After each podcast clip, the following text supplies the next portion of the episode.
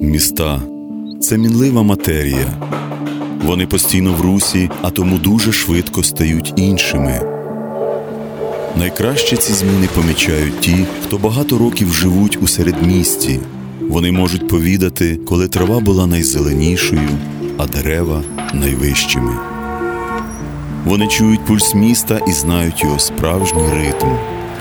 У авторській програмі Назарія Заноза Історія з вікна на Urban Space Radio ми відвідаємо сі міст та послухаємо історії людей, які більше 30 років жили, зростали і змінювались разом із своїми містами. Проєкт реалізується за підтримки Українського культурного фонду.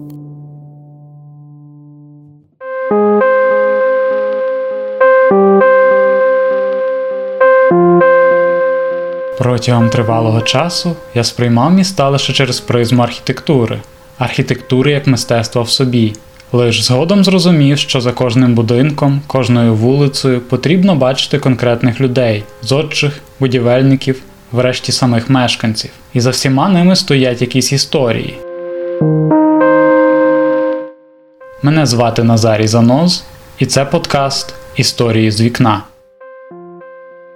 Першому епізоді ми мандруємо до Чернігова. Багато літ тому, коли я був ще шкідливою дрібнотою, це місто стало одним із перших, котре мене зачепило. Вдалося це йому завдяки поєднанню в середмісті модерної архітектури та старих дерев'яних будиночків з ошатною різьбою. В одному із таких вже 39 років живе місцевий журналіст, письменник та фотограф Владислав Савенок. Його різнопланова оптика допомагає дивитися на рідні простори з багатьох точок зору. Мешкає він в будинку під номером 27 на тій же вулиці, де жив Михайло Коцюбинський, і котра тепер носить його ім'я.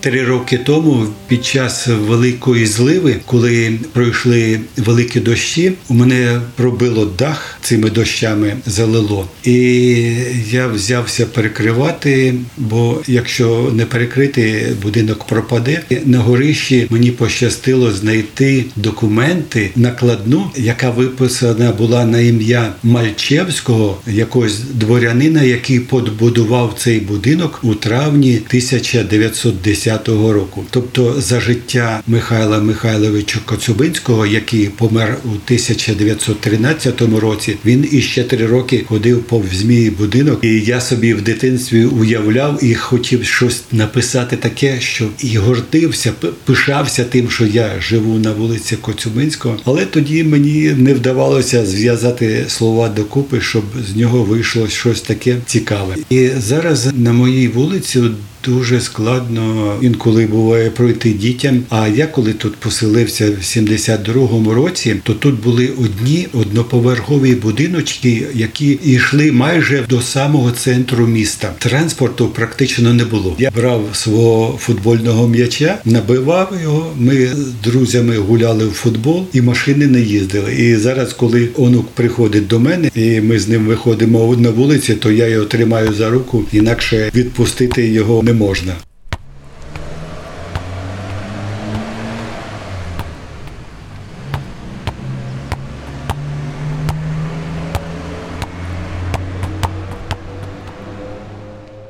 Нас було викладено цеглою тротуари, і навіть в моєму будинку, який закінчено будувати його було в травні 1910 року, то алеї в сад були також із цегли викладені. І як коли перебудовували, ми там розкопували, піднімали цей шар цегли, то знаходили там знаки, які клейма ремісників, які були до революції ще. Коли ми зробили ремонт всіх кімнат кімнатах. У нас е, будинок трошки розширився. Мама докупила е, в 2001 році і ще дві кімнати. І ми робили ремонт, і у нас були дерев'яні вікна, такі старі. І в хаті був уже шум. А потім ми поставили нові подвійні вікна і поставили дерев'яні вікна, і стало набагато тихіше і комфортніше в нашому будинку. І коли оце настає спека, ми відкриваємо вікна через рішитки такі маленькі, щоб не пропускали комах. Комарі дістають страшенне в нас в Чернігові, і дуже шумно.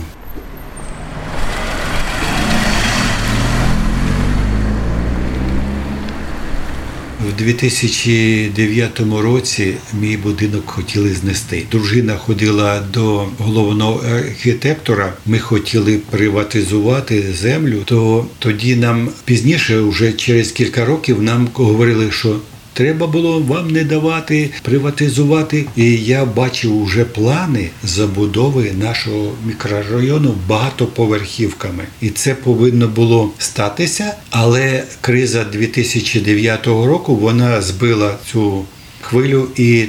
Те підприємство велике, яке націлювалось на те, щоб забудувати квартал, на якому я живу, повністю багатоповерхівками і сусідню вулицю Хлєпопекарську, то їх не забудували і відклали ці плани. Я не знаю, як далі буде, бо інколи викликають підозру ті мітки, які ставлять нам на асфальті. Я навіть подумав про те, що можливо навіть не будуть класти цеглу. Ну, побачимо е, через кілька місяців. Довідаємося. Якщо не будуть класти цеглу, значить будуть будувати будинки, бо будь-яке будівництво велике воно знищить тротуари.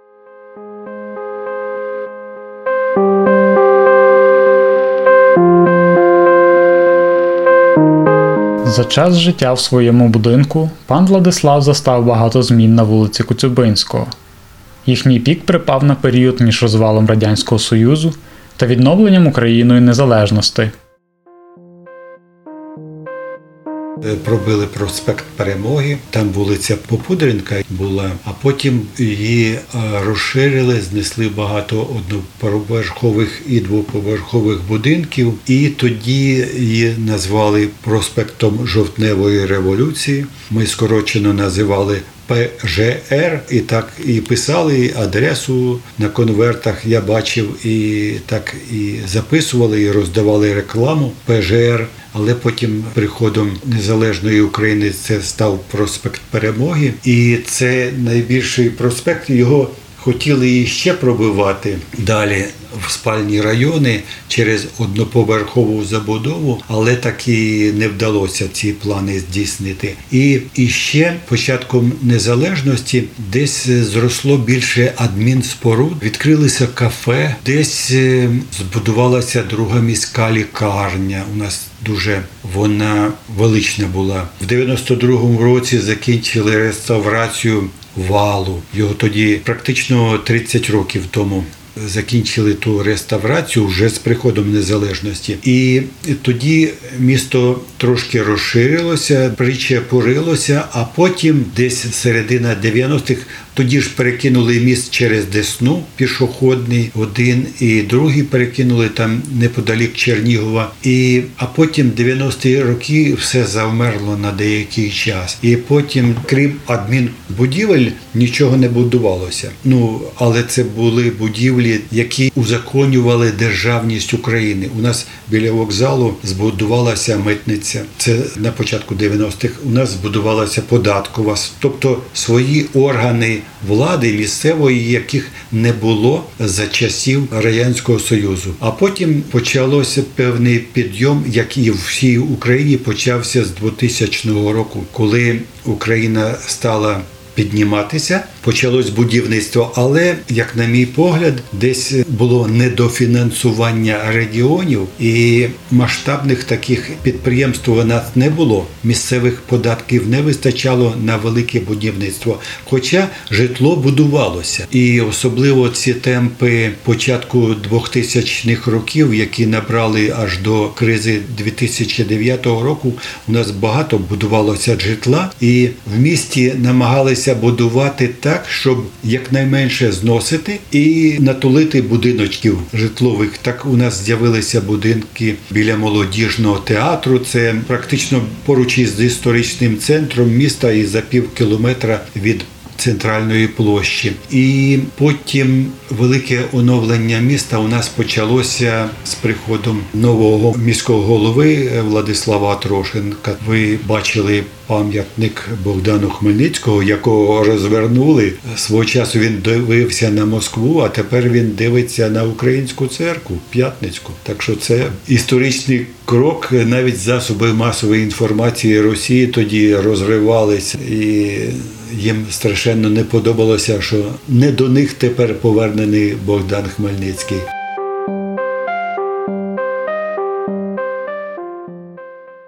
Первісна частина вулиці, на котрій мешкає пан Владислав, називалася Сіверянською. Досі це здебільшого приватні одноповерхові садибки, подекуди збережені в первісному вигляді із красивими різьбленими деталями, а подекуди утеплені переінакшені, що й не впізнаєш у них старих рис.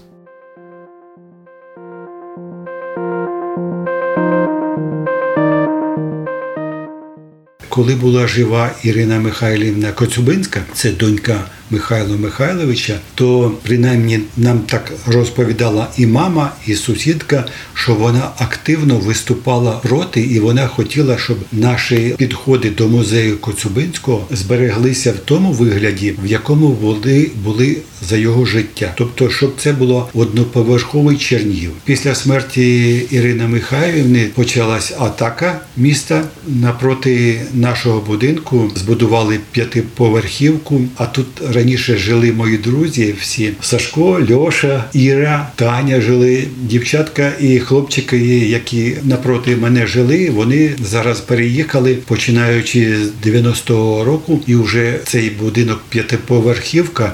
Він збудувався вже в 1992 році. Замовником його виступило тоді багате підприємство точки зору е, часів кризи загод зерно. І ще напроти музею Коцюбинського також збудували велику споруду вже набагато пізніше, по-моєму, десь році в 2005 чи 2006 році. Там також збудували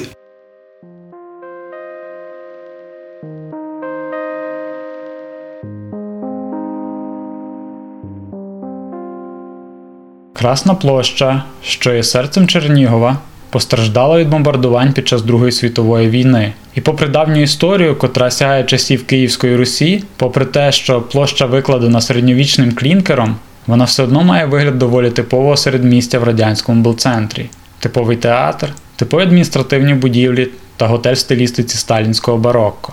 Навіть будинок колишньої губернської земської управи вписується в загальний настрій завдяки своїй сірій барві фасаду. Частина вулиці Коцюбинського, котра найближча до Красної площі, так само постраждала від бомбардувань. Тож після війни вона забудована двоповерховими будинками в типовій для тих часів стилістиці.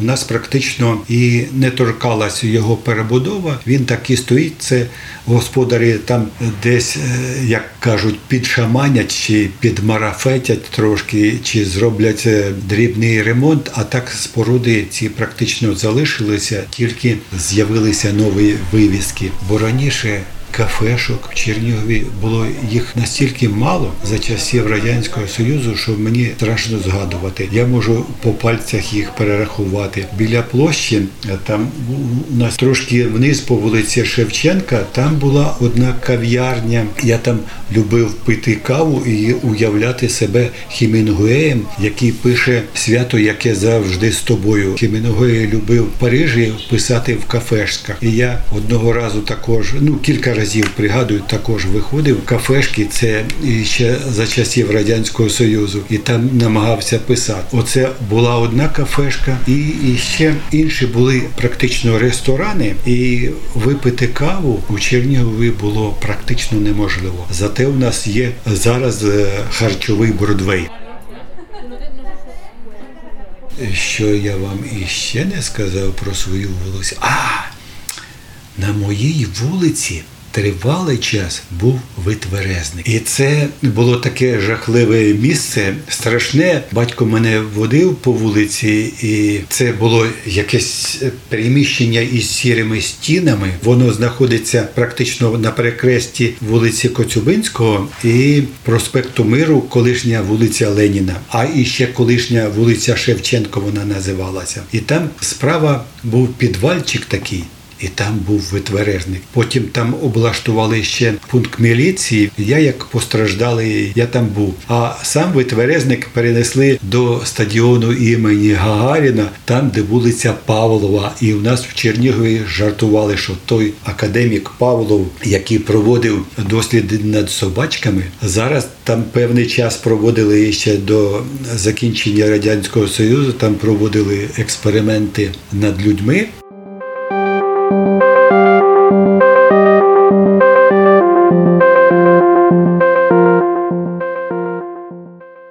Прихід радянської влади дуже змінив устрій міста. Відбулося так зване ощільнення. І якщо спершу житло в центральній частині отримували різні люди, то невдовзі все частіше тут оселялися партійні бонзи.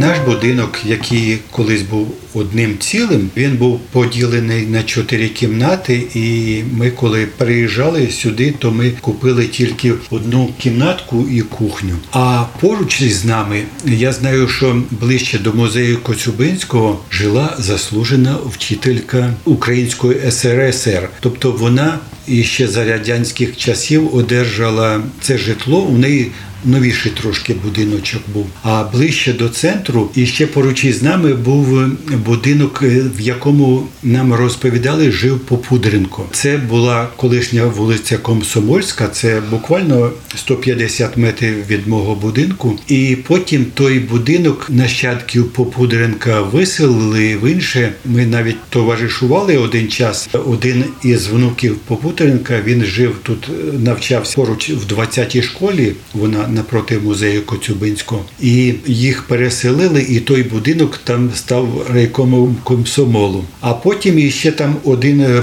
Партійний бос, який радянський жив, це дуже старий будинок, теж як наш, приблизно. І там е, до революції, мабуть, що жили хтось із е, дворян, тому що будинок дуже ошатний, тричі більший за наш, і там навіть знімався якийсь фільм 90-х, е, бо там і веранда була, дом з мізаніном був свого роду. І в радянські часи там жили партійні керівники. А трошки далі, е, між вулицями Ремесничою і Кірпоноса по вулиці Коцюбинського в на початку 70-х років збудували триповерхові будинки для партійного керівництва радянського і господарського. Там вони жили. Там перший секретар е, Уманець жив. І коли я тут вже жив, то виходив на поріг свого будинку. У нас по мосточок виходив на вулицю. Я сидів там і бачив, як уманець ввечері ходить, гуляє по нашій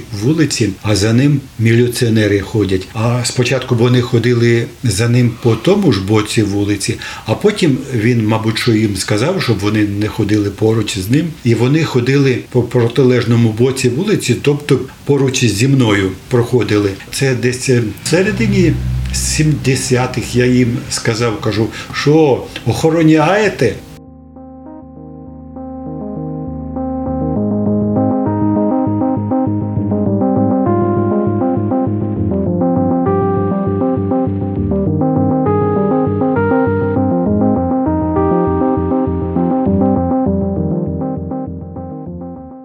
З відновленням Україною незалежності ситуація з отриманням житла в середмісті не дуже змінилася. Проте, окрім владоможців, змогу селитися в центрі отримали ті, хто міг собі це дозволити фінансово.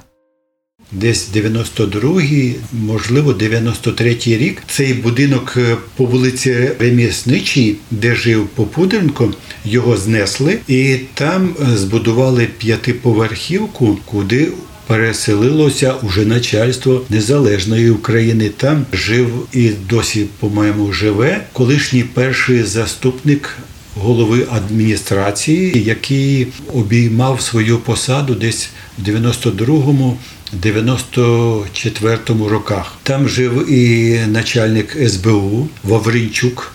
Ну, як, як журналіст е, знав перших осіб в обличчя, і мені не складно було побачити їх, коли вони проїжджали в той будинок і виходили з машини, бо це все на одній вулиці. Ну а далі, далі будинки, які по вулиці Коцюбинського виходили на проспект Миру, колишню вулицю Леніна і так далі, то там жили е, ті люди, е, які їм давали житло, які постраждали під час війни, ветеранам давали, і це були забудови якраз до 50-го року. Двоповерхові будинки, там триповерхові, чотириповерхові, які вже виходять на проспект Миру.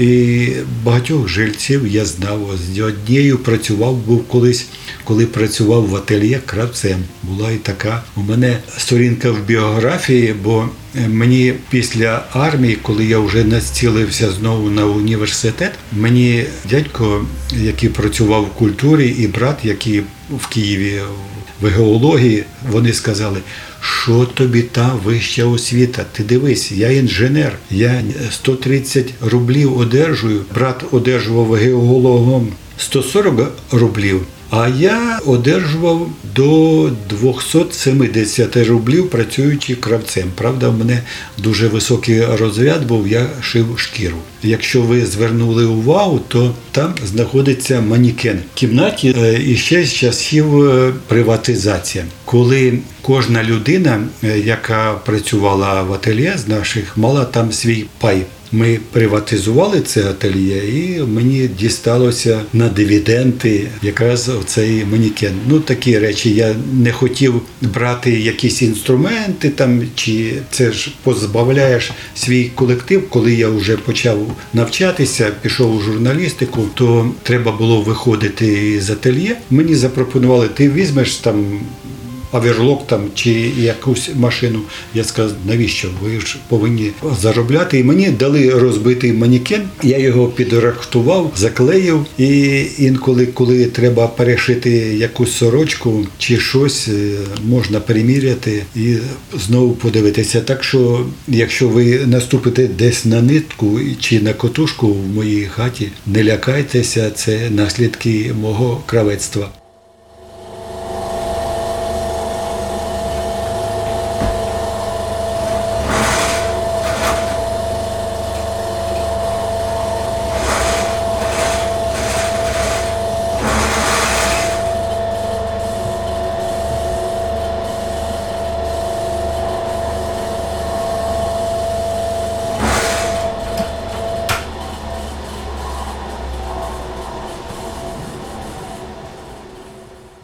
Життя в приватному будинку має як вигоди, так і недоліки.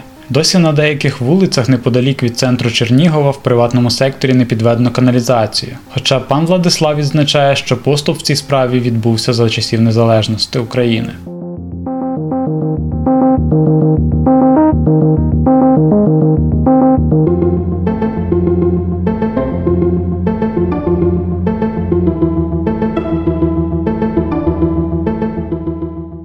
мене там в саду яблука падають, в мене там квіти ростуть. Я там, коли мама ще була жива, у нас тільки дві кімнати було, і я там в сарайчику поставив ліжко собі. І там жив. Я чув ці звуки. Ну зараз я в саду вже не живу. У мене там багато птахів прилітає. Я годую синичок. До мене прилітав був сокіл. От е, вчора, уже під вечір, прилетіла така пташка чорно-синьо-червона, яку я навіть не зміг ідентифікувати. Ну на перекладині я цього літа почав активно знову займатися. Лікарі дозволили. Я займаюся там. Це прекрасно. У мене там далі е, на городі є каліфорнійські черв'яки, яких е, я вивожу, а потім можна піти на рибалку спокійно, на риболовлю і половити рибу. У мене там онук приходить е, в сад. Першим ділом він питає. Дідусю, а малина вже достигла? Я кажу, ну зараз кажу, що достигла, а пів осені, пів весни також малини вже не було. Ми з онуком граємо оті шахи, які стоять там. Ми виносимо їх на вулицю. Я розкладаю столик, який там стоїть далі, розкладний, щоб не займав багато місця. І ми граємо з ним в шахи. Але звичайно, в старому будинку жити доволі складно, бо е, практично. Два тижні тому у нас зникла електрика. Ми спочатку подумали, що спека, виключили щось, а потім довелося стіни довбати, знаходити ту зав'язку електричних дротів, які відходили, і ремонтувати її, замінювати. Тобто є плюси і є мінуси, є чорне і є біле. Краще чи ні, все таки мені краще. Я люблю, що в моєму будинку я живу на землі і босим хожу туди, начитався у Порфирія Іванова, що треба босим ставати на землю. Їм яблуко із саду, і якщо не забуду, то і вас прихочу.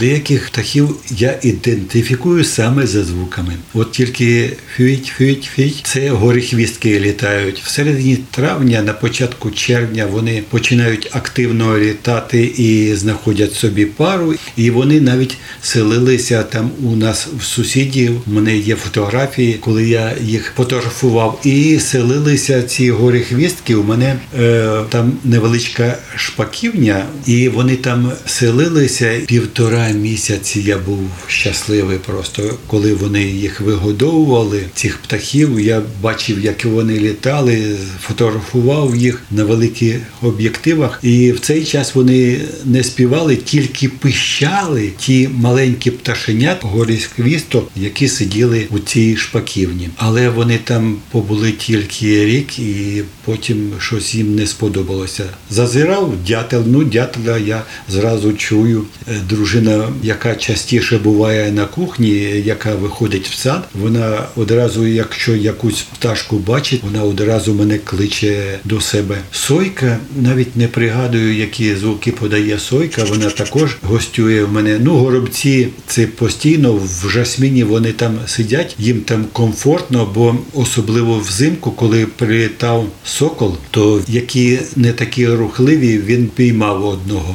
Я побачив тільки сліди його перебування потім, але вдалося і зняти на фотоапарат. І цей знімок навіть голос України публікував. Я розказував про те, як е, сокол гостював у мене вдома. Це було якраз незадовго до нового року. І ще синички вони мене будять і навесні, ранньою весною, коли і травень, і коли і в березні, і навіть в лютому, коли починають співати, коли сонце тільки починає збільшуватись день і пригріває синички. Це моя радість і задоволення, але я страшенно не люблю голубів.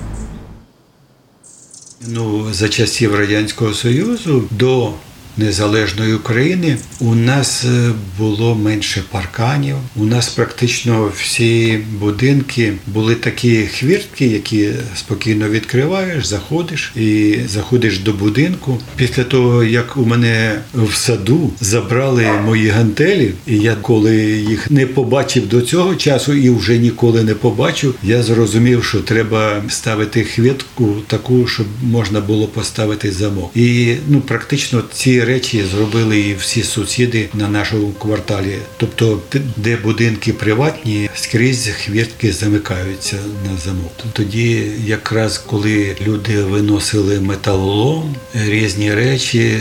Зникали кастрюлі. Це в середині 90-х, коли була криза жахлива.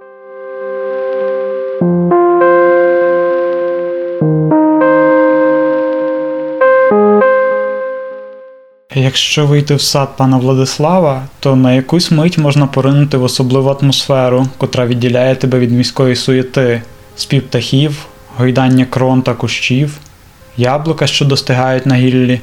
Проте багатоповерхівка, котра фактично стоїть на краю ділянки, дуже швидко повертає в реальність. На даху тієї сусідньої будівлі облаштовано басейн, і пан Владислав каже, що часом чути хлюпіт води, котрий долинає звідти.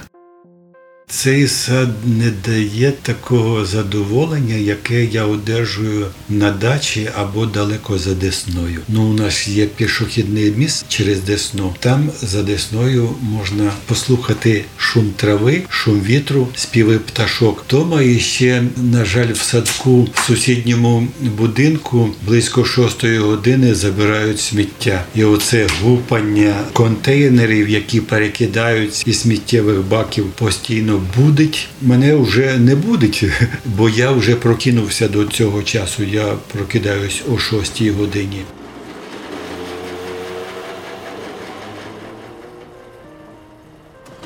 Я люблю місто до сьомої години ранку. Тоді як найменше звуків. І Коли встаю десь інколи пів шостої і виходжу в місто, то я люблю знімати ранкове місто. От тоді дуже комфортно. Тоді звуків дуже мало. Бо починаючи з восьмої е, години, це гармидер, вже машини, вони вже шумлять. Хата певною мірою закриває садок від звуків, але е, навіть увечері, коли десь після 10-ї години, якщо не чути звуків з вулиці, то 10, 11 година. Навіть чути звуки, які на залізничному вокзалі, а це приблизно десь 3 кілометри звідси. І там чути, як ходять поїзди. Найгірші звуки це звуки, які з'являються в хаті, коли ти не можеш зрозуміти, що це таке. От, наприклад, у мене там лежить на столі звичайний портативний радіоприймач Panasonic. І кілька разів я ловився на його вибрики. Він раптом починає включатися. Ну там десь контакти вже, мабуть, що не дуже. Він сам включається і починає шуміти. І це такий моторошний звук.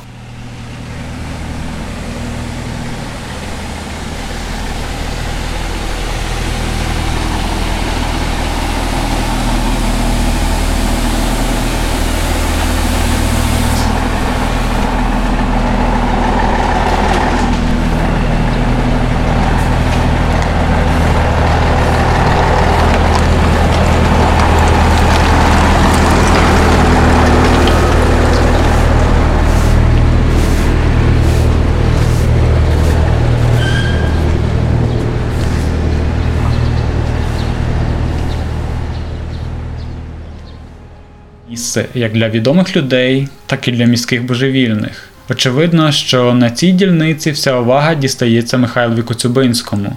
Пан Владислав зізнається в захопленні його інтермеццо, проте з вулицею пов'язані інші цікаві постаті.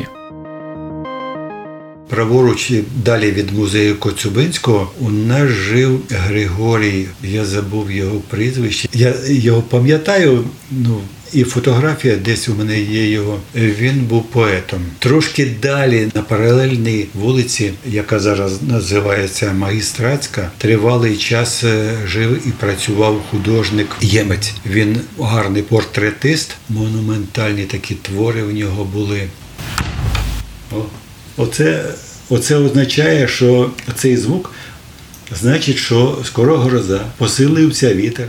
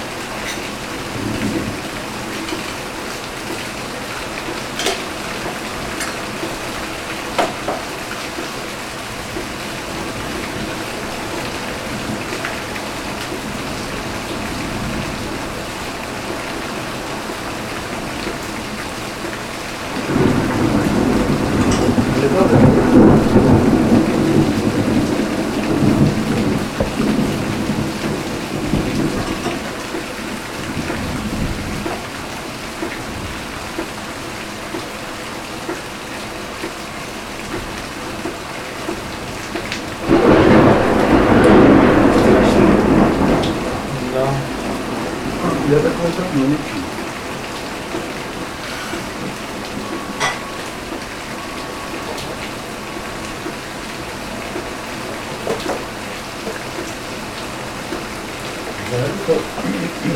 Я цього ливня чекав, але не сьогодні.